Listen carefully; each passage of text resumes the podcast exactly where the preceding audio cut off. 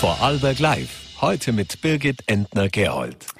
Es regnet heute Medaillen. Herzlich willkommen zu Vorarlberg Live an einem historischen Tag, an einem Tag, der für die Vorarlberger Sportlerinnen und Sportler zum Wintermärchen wird. Wir haben, oder die, die Sportlerinnen und Sportler haben zwei Goldmedaillen heute gewonnen und Thomas Steu holte sich nach der Bronze gestern auch noch Silber. Und vergessen wir nicht Katharina Liensberger, die gestern auch noch zu Silber gefahren ist. Es ist ein historischer Erfolg für die Sportler und Sportlerinnen. Und mit historischen Erfolgen kennt sich auch Marc Girardelli aus, den ich heute bei mir begrüßen darf. Außerdem werde ich heute auch noch mit dem Lecher Bürgermeister sprechen und mit Maria Kletic-Kapulka vom Institut für Ethik und Recht in der Medizin über die geplante Impfpflicht. Aber zuerst kommen wir zum Wichtigsten, nämlich zum Goldregen des heutigen Tages.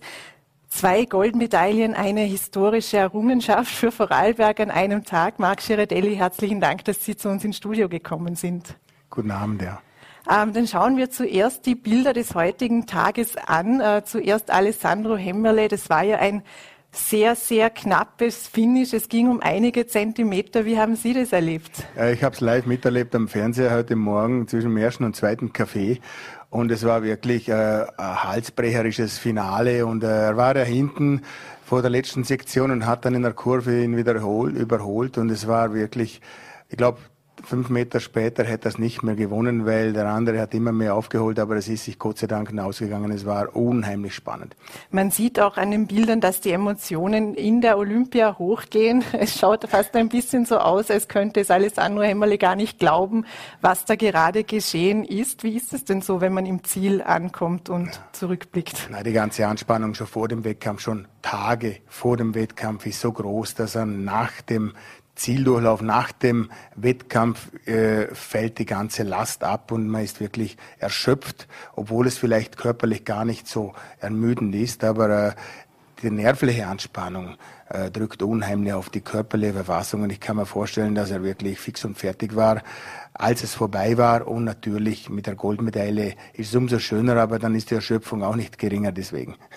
Da spielt dann auch ein bisschen, da kommt ein bisschen Erleichterung dazu, wie man auch beim Siegerbild vielleicht sehen kann. Ähm, die Freude ist sehr groß auf jeden Fall und ähm, da wird sicher noch gefeiert. Das äh, große Märchen hat aber heute Johannes Strolz äh, geschrieben. Ja, sich. da bin ich näher dran im Skisport natürlich. Ich bin natürlich mit seinem Vater, mit dem Hubert, äh, ein paar Jahre sogar Zimmergenosse gewesen, als ich noch für Vorarlberg Ski gefahren bin, als Kind. Und ich habe heute noch einen guten Kontakt zum Hubert und habe das ein bisschen verfolgt mit dem Johannes. Ich finde das eine unglaubliche Leistung, weil er war ja eigentlich schon aussortiert vom österreichischen Skiverband und man musste auch wirklich eine Lanze brechen für seine Firma, die Ski-Ausrüstungsfirma, weil die hat ihn auch wirklich dazu ermutigt, weiterzumachen, weil die überzeugt war von seiner Leistungsfähigkeit und das hat sich also wirklich hundertprozentig ausbezahlt und denke, es gibt keinen in Vorarlberg in Österreich, der sich nicht für diesen Erfolg freut. Er hatte ja wirklich keine Kaderzugehörigkeit, noch vor elf Monaten, also nicht mehr. Ähm, und dann im Jänner kam der erste Weltcupsieg, jetzt äh, das erste Olympiagold. Ähm, wie fühlt sich das, wenn man in den Kopf von Johannes Strolz blicken könnte? Was würden wir da sehen? Was glauben Sie? Ja gut, mit Weltcup kann ich mitreden, mit Goldmedaillen nicht, da habe ich keine. Ja. Aber, aber, aber Silber, ja. Ich, ich kann mir vorstellen, es ist eigentlich ein überwältigendes Gefühl und ich könnte mir vorstellen, dass das Richtige, diese Realisierung von diesem Erfolg, dass die erst ein bisschen später kommt, dass das im Moment noch gar nicht so äh, realistisch für ihn ist, weil einfach auch noch die Anspannung, die Vorbereitung, dieser nervliche Stress überhand haben und mit der Trinkerei heute Abend wird sich auch in Grenzen halten bei den Corona-Bestimmungen in China. Also ich glaube, glaube nicht, dass da wahnsinnig viel passieren wird. Ne? Mhm.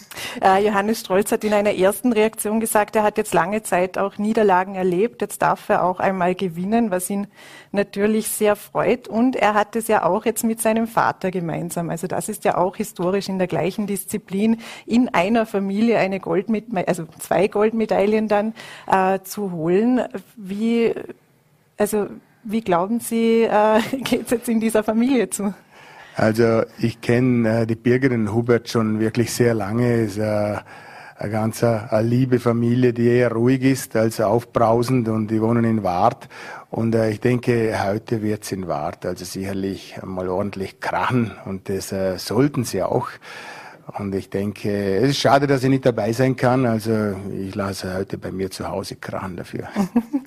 Hinter so einer Medaille, Sie wissen es ja auch äh, sehr gut, steckt viel Arbeit, viel Aufopferung. Ähm, wenn man jetzt auf die Zeit zurückblickt, in der der Vater von Johannes Strolz noch gefahren ist und auf heute, was hat sich denn im, im Skisport verändert? Also die Intensität, Training und so, da hat sich nicht viel geändert. Damals, als wir jung waren, in den 70er und dann im Weltcup in den 80er, 90er Jahren, war das Training auch beinhart, ganz klar. Heute sind die Voraussetzungen ein bisschen anders. Man hat mehr Know-how, wie man den Körper effizienter trainiert, über Ernährung und so weiter. Genauso das Material, es hat sich natürlich enorm geändert mit der Carving-Ära, wo die körperliche Fitness in eine andere Richtung gehen muss, mehr Kraft als mehr Koordination. Bei uns war das eher so, dass wir akrobatische Leistungen brauchten, um diese langen Ski um die Ecke zu zaubern. Heute macht der Ski eigentlich die Kurve selber, braucht aber natürlich viel bessere körperliche Fitness und Kraft, um diese enormen Drücke auszuhalten. Und äh, es ist umso schwerer, wenn man das über eine Zeit lang ganz alleine machen muss, wie es der Johannes jetzt gemacht hat, weil es fehlen ihm äh, eigentlich Vergleiche mit Konkurrenten. Es fehlt ihm auch ein bisschen Austausch nach dem Training in der Erholungsphase. Und ich denke, er, er, hätte es nicht besser machen können. Also Hut ab vor dieser Leistung. Es ist eine Riesenleistung. Wie wichtig ist denn der Austausch unter den Kollegen oder unter den Trainern miteinander? Es ist unheimlich wichtig, nicht nur in der Erholungsphase, dass man mal den Kopf auch wegbringt von dieser enormen Anspannung über die ganze Trainingsphase im Sommer, Herbst und in der Rennphase im Winter, sondern man hat ja auch nicht so viele Informationen. Man kann sich nicht einmal was abschauen von einem Konkurrenten oder hört einmal von einem anderen Trainer oder Betreuer was mit äh, wo man vielleicht ein bisschen äh, was abschneiden kann davon. Man ist völlig autark auf sich alleine angewiesen und wenn man die Vorstellung oder den Wunsch hat, in eine Richtung schneller zu sein, dann ist es noch lange nicht bewiesen, dass es auch so ist, weil er trainiert ja ständig alleine. Aber in einem Team ist es viel einfacher, dann zu sehen, oh, da habe ich mich ein bisschen verstiegen, da gehe ich lieber auf die alte äh, äh, Richtung und äh, da hast du jeden Tag hast du Vergleiche mit deinen Konkurrenten und bist viel näher dran am Puls. Ähm, es hat ja kaum jemand so viele Medaillen in so vielen Disziplinen gewonnen wie Sie. Wie ist es denn, am Start zu stehen und vor allem bei so großen Bewerben wie der Olympia? Was geht da einem durch den Kopf? Was sind die Gefühle? Wie sind die Tage zuvor? Können Sie da uns ein bisschen einen Einblick geben? Äh, es ist schon so lange her, dass ich mich gar nicht mehr richtig daran erinnern kann. Aber es ist schon eine besondere Sache, weil halt äh, viel mehr Medien äh, im Umkreis sind. Die Leute sind viel interessierter, wie wenn es ein normales Weltcuprennen ist, ausgerechnet jetzt einmal ausgenommen Kitzbühel oder Wengen oder wirklich die Klassiker, aber Olympiade und der WM ist einfach schon das Ganze drumherum viel, viel aufwendiger. Und man merkt schon, der Druck wird höher, aber schlussendlich sind es dieselben Konkurrenten. Es ist ein bisschen anders äh, in der Vorbereitung, wenn man wahrscheinlich weniger auf der Rennpiste äh, testen kann oder mal trainieren oder probieren, wie das Material ist. Das war auch übrigens hier ein Riesenthema, weil es konnte niemand auf der Rennpiste eigentlich vorher fahren und die Rennpiste, was ich gehört habe, war ein bisschen anders wie die Trainingspiste. Deshalb haben sehr viele Leute oder Läufer und Athleten Probleme gehabt mit der Einstellung des Materials für das Rennen. Wie schätzen Sie generell also die, die äh, Bestimmungen und äh, das Umfeld in, in China ein für die Olympia? Was haben Sie davon mitbekommen? Was haben Sie gehört? Ja, also ich habe mit einigen gesprochen, die drüben sind. Es ist natürlich sehr, sehr restrikt, wenn man jeden Tag einen PCR-Test machen muss und äh, eigentlich außerhalb vom Renntraining ist im Zimmer oder im Hotel interniert. Es ist fast wie in Quarantäne. Aber äh, das ist halt einfach die lokale Politik der Chinesen. Ich glaube, wir können froh sein, dass es eine Olympiade gibt und bisher waren wirklich sehr, sehr spannende Wettbewerbe in allen Disziplinen und nicht nur im Skisport. Also ich bin überrascht, wie gut es geht. Es hat am Anfang nicht so gut ausgesehen wegen dem Wind und so, aber sie haben es hingebogen, die richtigen Entscheidungen getroffen. Und ich denke, man muss das auch ein bisschen geopolitischer sehen. China baut einige hundert Skigebiete äh, im Moment. Und ich denke, das ist ein Markt, der uns auch hier in Europa im Tourismusbereich sehr, sehr gut tun wird. Jetzt sind fünf der 13 österreichischen Medaillen äh, wurden von Vorarlberger Sportlerinnen und Sportlern erbracht. Hat es das schon einmal gegeben? Können Sie sich an eine ähnliche Saison erinnern? Äh, nein, also soweit kann ich nicht zurückdenken. Soweit ich weiß, war Toni Seiler ein Tiroler. Aber jetzt kommen wir langsam hin. Also ich denke, schon allein äh, im letzten Jahr mit, äh, mit diesem Goldregen von Kathi Liensberger in Cortina war er schon ein, ein Weltwunder praktisch. Und dass es heuer weitergeht mit der Olympiade, das hätte natürlich niemand erwartet in dieser Art und Weise. Also ich denke, wir sind am Sportpeak angekommen. Ein Weltcupsieg, eine Goldmedaille für Johannes Strolz, was, also eine Goldmedaille in der Olympiade. Was bedeutet diese Goldmedaille nun für den Fahrer selbst? Wie es der Patrick Ortlieb heute in der Zeitung gesagt hat, Olympiasieger bleibst du ewig. Ähm, Sie haben heute auch in der Zeitung geschrieben, dass Sie beim Damenslalom, als Sie aufgestanden sind und, und oder als Sie äh, zu Bett gegangen sind, nicht viel erwartet haben und dann doch äh, von der Kathi Liensberger überrascht worden sind. Mit welchem Gefühl äh, haben Sie denn den heutigen Slalom verfolgt, also die heutige Kombination? Also wir haben einen aktuellen Weltmeister mit dem Marco Schwarz gehabt, wobei er hat wirklich eine sehr durchzogene Saison und hat eigentlich nicht in entferntesten an seine Leistungen im letzten Jahr anschließen können. Das kann einfach passieren. Äh, das gibt's halt im Sport. Du kannst keine Garantien haben. Aber es hat kein Mensch gewusst, wie fährt der Johannes in der Abfahrt. Das ist ein Slalom-Spezialist. Ich weiß gar nicht, ob der jemals auf einer Abfahrtstrecke war.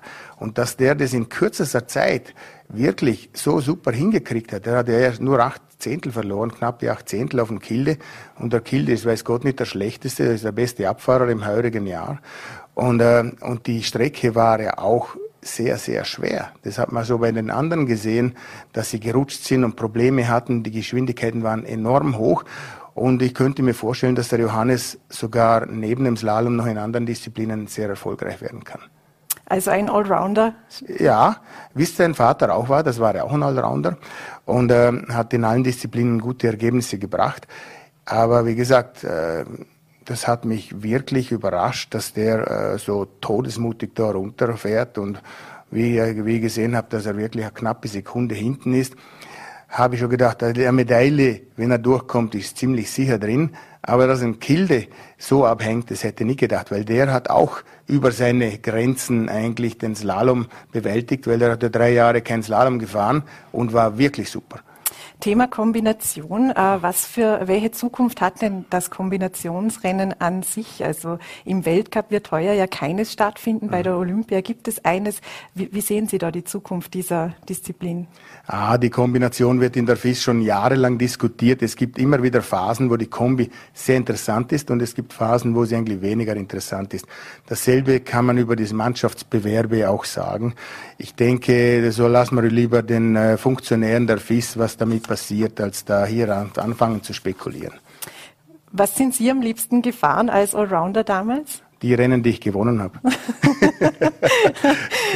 ja, mit diesen, mit diesen Worten darf ich mich sehr herzlich bei Ihnen bedanken, dass Sie bei uns im Studio für eine Analyse waren. Und wir hoffen natürlich, dass wir noch weitere Goldmedaillen feiern können. Aber wir haben nun mal schon fünf Medaillen aus Vorarlberg. Und damit bedanke ich mich sehr. Danke Ihnen. Und trotz des olympischen Goldfiebers bleibt auch ein Thema weiterhin omnipräsent. Das ist die Corona-Pandemie. Und es ist vor allem die Impfpflicht, die derzeit äh, schwer in Diskussion steht. Die Landeshauptleute stellen sie immer mehr in Frage. Die Landesregierung kritisiert die Umsetzung schwer scharf. Wie es um die Impfpflicht steht, möchte ich nun mit Maria Kletetschka-Bulka besprechen. Sie ist Geschäftsführerin am Institut für Ethik und Recht in der Medizin und auch Mitglied der Bioethikkommission. Herzlichen Dank, dass Sie sich Zeit genommen haben. Ja, ich darf mich ganz herzlich für die Einladung bedanken. Frau Dr. Kletetschka-Pulka, wie schätzen Sie denn die aktuellen Pläne nun ganz generell zur Impfpflicht ein? Sind diese noch haltbar? Ähm, also grundsätzlich bin ich ja, also ich bin Juristin und keine medizinische Expertin. Und wie auch das Gesetz sagt, gibt es hier einen ganz klaren Fahrplan. Also wir haben, es ist jetzt gerade erst in Kraft getreten und es gibt ganz wenige Gesetze, wo man kurz nach Krafttreten schon darüber diskutiert, soll es dann überhaupt wirklich bis in die letzte Phase gehen. Wir sind eben jetzt in der ersten Phase, wo ja jetzt mal bis 15. März ähm, alle Zeit haben, sich impfen zu lassen. Und dann kommt ja dann von 16. März bis zum Impfstichtag dann wirklich die Phase, wo halt ähm, flächendeckend kontrolliert wird, aber noch nicht alle angeschrieben werden. Aber sehr wohl, wo man sich dann ähm, schon rechtswidrig verhält, wenn man nicht geimpft ist. Ähm, jetzt haben wir gesehen die Entwicklung von Omikron und die Frage stellt sich hier oder wurde laut auch von vielen Politikern, ähm, ist es überhaupt jetzt noch gerechtfertigt, ähm, diese Impfpflicht? Wir wissen, die Impfpflicht ist ein massiver grundrechtlicher Eingriff und es braucht hierfür eine Rechtfertigung. Und das ist nun mal der Schutz der Gesundheit, dass die, das Gesundheitssystem nicht überlastet wird. Was uns natürlich bewusst ist, ist, dass wir für die Omikron-Phase hier zu spät sind. Ähm, und wir sehen ja Gott sei Dank, ähm, dass es hier vor allem die Geimpften nicht schwer trifft. Das heißt, wir haben keine Überlastung hier in den Intensivstationen. Ähm, wir wissen aber, dass schon weitergearbeitet wird an, an Impfstoffen auch. Ähm, und die entscheidende Frage ist natürlich, was wird im Herbst passieren? Kommt hier eine weitere Welle oder nicht? Jetzt muss man sagen, auf der einen Seite haben wir der Regierung immer vorgeworfen, sie haben zu spät gehandelt. Ähm, man hätte viel früher schon etwas machen müssen. Jetzt hat die Regierung gehandelt. Man sieht, man braucht relativ lange, um so ein Impfpflichtgesetz überhaupt ähm, auf die Wege zu bringen, aufgrund der verfassungsrechtlichen Vorgaben. Ähm, wir haben jetzt dieses Impfpflichtgesetz und ähm, natürlich kann hier der Gesetzgeber auch beim Grundrechtseingriff ähm, muss er natürlich vorausschauend sein, sonst wären wir immer zu spät mit einer Impfpflicht. Die alles entscheidende Frage, die wir halt alle nicht wissen, ist, was wird passieren im Herbst? Kommt eine weitere Welle oder nicht? Ja.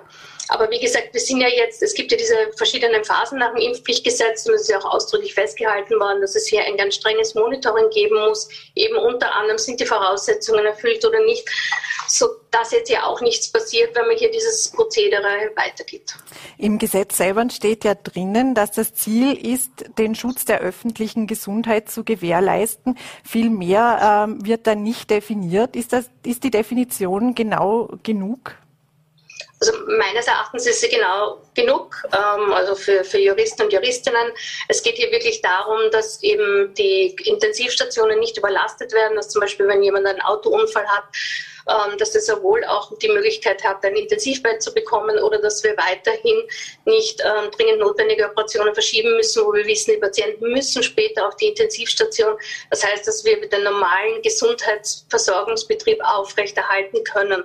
Also das ist meines Erachtens genug ähm, hier ausformuliert. Ja. Sie haben es vorhin auch angesprochen, das Gesetz soll ja auch einen gewissen präventiven Charakter haben. Also man soll ja vorbeugen, wenn eine weitere Welle kommt. Lässt sich alleine damit schon ein Grundrechtseingriff, wie eben eine Impfpflicht sie es ist, äh, aus, äh, ausreichend argumentieren? Also das wird ja ganz massiv gerade diskutiert, auch unter Juristen und Juristinnen auch. Ähm, grundsätzlich, wenn man sagt, es würde nicht ausreichen, dann wären wir schon wahrscheinlich immer mit jeder Impfpflicht zu spät. Weil wir gerade dieses, wir haben es gesehen, wir brauchen ungefähr ein halbes Jahr, um so ein Gesetz überhaupt in Kraft treten zu lassen. Ähm, insofern ist es gut, finde ich, dass man jetzt den Rahmen hat und es ist ja noch nicht ganz auf scharf gestellt, könnte man mal so sagen. Ich persönlich hätte mir gewünscht, überhaupt ein generelles Impfpflichtgesetz. Ähm, wir wissen nicht, kommt die nächste Welle, wir wissen nicht, kommt vielleicht irgendein anderer Virus. Ähm, also wie gesagt, ich hätte ein generelles Impfpflichtgesetz gemacht, wo man dann wirklich dann rasch ähm, vielleicht mit Zustimmung des Hauptausschusses Nationalrat reagieren kann und für die konkrete Welle, die anrollt, und da haben wir in der Regel schon drei, vier Wochen vorher Zeit, das haben wir jetzt schon gesehen, wir haben Erfahrungen, wir sammeln mehr Daten, dass man dann die Impfpflicht aktiviert. Was jetzt, finde ich, ein bisschen in Vergessenheit auch geraten ist über diese allgemeine Diskussion, ähm, darf das Impfgesetz äh, überhaupt bleiben? Ist der Grundrechtseingriff überhaupt jetzt gerechtfertigt oder nicht? Ist die Impfpflicht für die Gesundheitsberufe und alle Personen im Gesundheits- und Pflegebereich arbeiten ähm, die braucht es meines Erachtens unbedingt. Also ich finde, da gibt es wenig darüber zu diskutieren, weil die Pflege- und Gesundheitsberufe oder die Institutionen verpflichtet sind, dass Patienten sich nicht durch Mitarbeiter und Mitarbeiterinnen anstecken. Es sind vor allem auch Patienten, ähm, die ein sehr schwaches Immunsystem haben. Und das haben wir auch schon lange, auch schon der oberste Sanitätsrat gefordert, bevor wir Covid hatten. Ja. Also ich glaube, das wäre das, wo wir uns viel mehr darauf konzentrieren sollten. Und zur Frage, ist jetzt der Grundrechtseingriff gerechtfertigt oder nicht, und dass man es eben auch hier vorbeugend macht, ähm, darüber kann man wahrscheinlich viel diskutieren. Sie haben sich äh, am Ludwig-Boltzmann-Institut ja auch angesehen, gerade in Gesundheits- und Pflegeberufen, ob man auch mit Freiwilligkeit arbeiten, arbeiten kann, ob man hier mit Aufklärungsgesprächen arbeiten kann, damit es keine Pflicht braucht. Äh, was waren da die Ergebnisse? Ja, also da haben wir jetzt ganz aktuelle Ergebnisse, wo wir demnächst eben auch ähm, den, die ganze Studie vorstellen werden. Auch ähm, wir haben über 600 Mitarbeiterinnen befragt und zu der Zeit waren 14 Prozent nicht geimpft.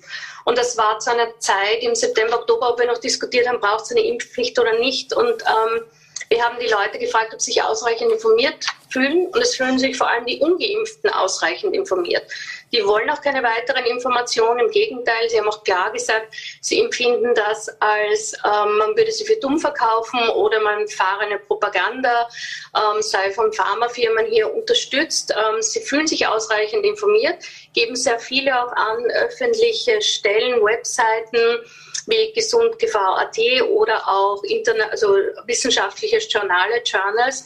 Das heißt, sie sagen auch ganz klar, wir brauchen keine weitere Information mehr. Das hat mich auch dazu bewegt, damals eine Impfpflicht zu fordern, weil wir gesehen haben, mit Aufklärung kommen hier nicht weiter. Wir haben auch abgefragt, wäre, würdest du dich bewegen lassen, wenn wir dir etwas zahlen? Wir haben Beträge abgefragt, auch da war ganz klar eigentlich nein. Ähm, auch das würde mich nicht motivieren, mich impfen zu lassen. Einige haben sehr wohl dann aber gesagt, wenn es mich meinen Job kosten würde, schon. Aber selbst der Großteil, auch dieser, die nicht geimpft waren, haben gesagt, auch wenn ich meinen Job verlieren würde, auch wenn ich 500 Euro oder welchen Betrag auch immer kriege, ich lasse mich nicht impfen, auch wenn die Impfpflicht kommt. Das ist, glaube ich, ein klares Ergebnis ähm, und zeigt, sollten wir eine weitere Welle kommen, haben wir nicht genügend, genügend die Durchseuchung, diese sogenannte Herdenimmunität, die medizinische Expertinnen fordern dann wird es wohl die Impfpflicht brauchen. Was halten Sie denn von der Impfprämie? Können Sie auch vielleicht da aus Ihrer Studie, auch aus Ihrem Projekt etwas ableiten? Also die Bundesregierung plant jetzt ja die, eine Impflotterie, dass es eine Prämie gibt für manche, jeden zehnten Stich sozusagen. Mittlerweile steht die Sache zwar ein bisschen auf wackeligen Beinen, aber könnte das einen Effekt erzielen? Also ich persönlich glaube nicht. Ich sehe es extrem kritisch. Also wie, wie, gesagt, wir haben die Beträge auch abgefragt und die meisten Personen haben gesagt, selbst da, wenn man ihnen was zahlt, würden sie sich nicht impfen lassen. Noch dazu ist es extrem viel Geld. Es war die Rede von einer Milliarde.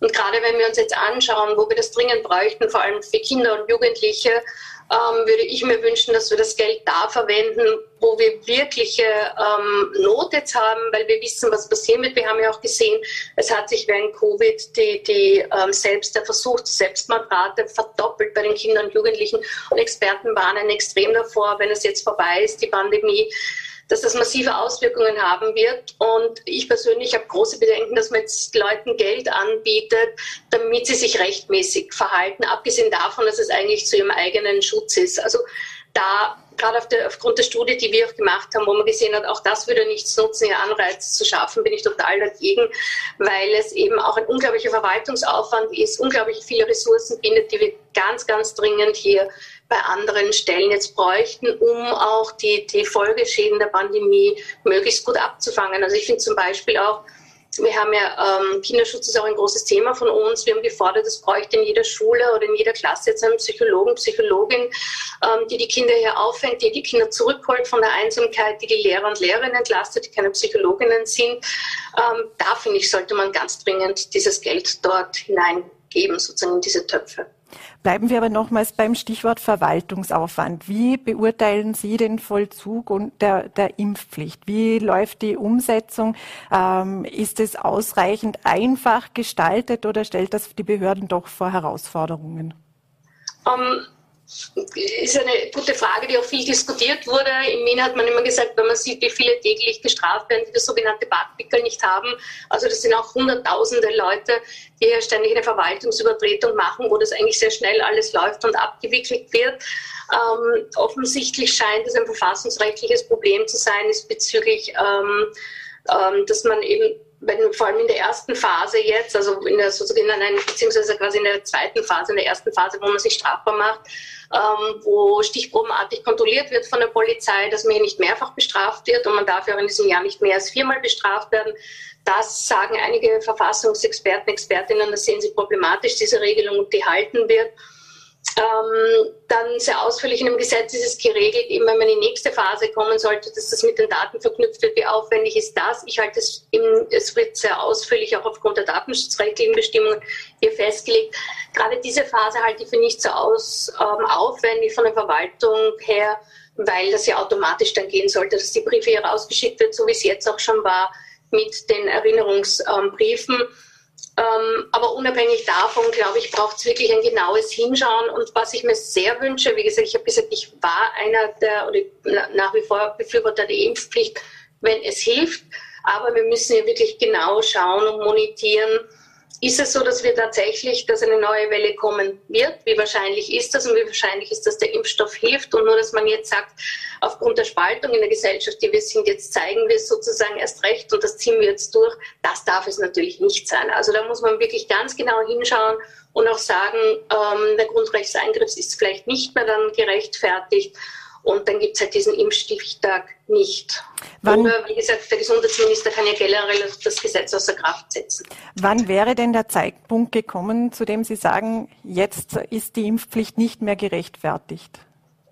Ähm, naja, ich glaube, wenn es so erste ähm, Erfahrungen gibt von den Mediziner, Medizinerinnen oder Komplexitätsforscherinnen zu sagen, wird es eine weitere Welle geben oder nicht, ähm, wir haben das ja gesehen im November oder Oktober, November, wo wir dann in den nächsten Lockdown gekommen sind. Da wussten wir alle, dass wir knapp vor einer nächsten Welle stehen. Und das wäre meines Erachtens auch der Zeitpunkt gewesen, eine Impfpflicht zu machen.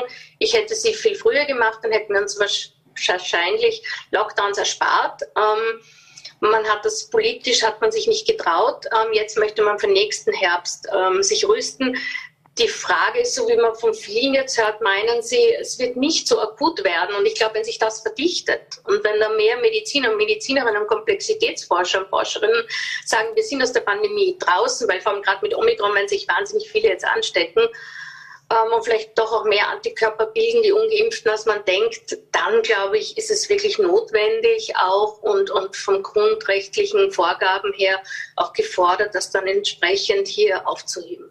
Wenn wir noch kurz auf eine Entscheidung des Europäischen Gerichtshofs für Menschenrechte äh, blicken, was die Impfpflicht betrifft, da gab es ja einen Fall in Tschechien, ähm, bei dem ein Vater geklagt hat oder eine Beschwerde eingereicht hat, der seine Kinder trotz der dort geltenden Impfpflicht nicht impfen wollte. Und der Europäische Gerichtshof für Menschenrechte hat entschieden, dass die Impfpflicht in Tschechien zulässig ist. Ist diese Sache mit der Corona-Impfpflicht vergleichbar oder nicht? Um ähm, Gut, man muss, also grundsätzlich ja. Also ich meine, eine Impfpflicht generell ist jetzt juristisch kein, ähm, kein Ding, das nicht geht. Also eine, eine Impfpflicht ist zulässig. Es gab jetzt genug Gründe, oder es gibt sie vielleicht aktu aktuell immer noch, Gründe, um das eine Impfpflicht zu machen. Ähm, wir haben ja in anderen Bereichen, auch Mutter-Kind-Pass, wenn ich gewisse Impfungen nicht mache, dann bekomme ich halt weniger Förderungen oder so. Ähm, wie gesagt, viele Länder haben in gewissen Bereichen eine Impfpflicht. Ich selber bin zum Beispiel in der Impfpflicht auch groß geworden. Ich bin zwangsgeimpft worden, unter Anführungszeichen.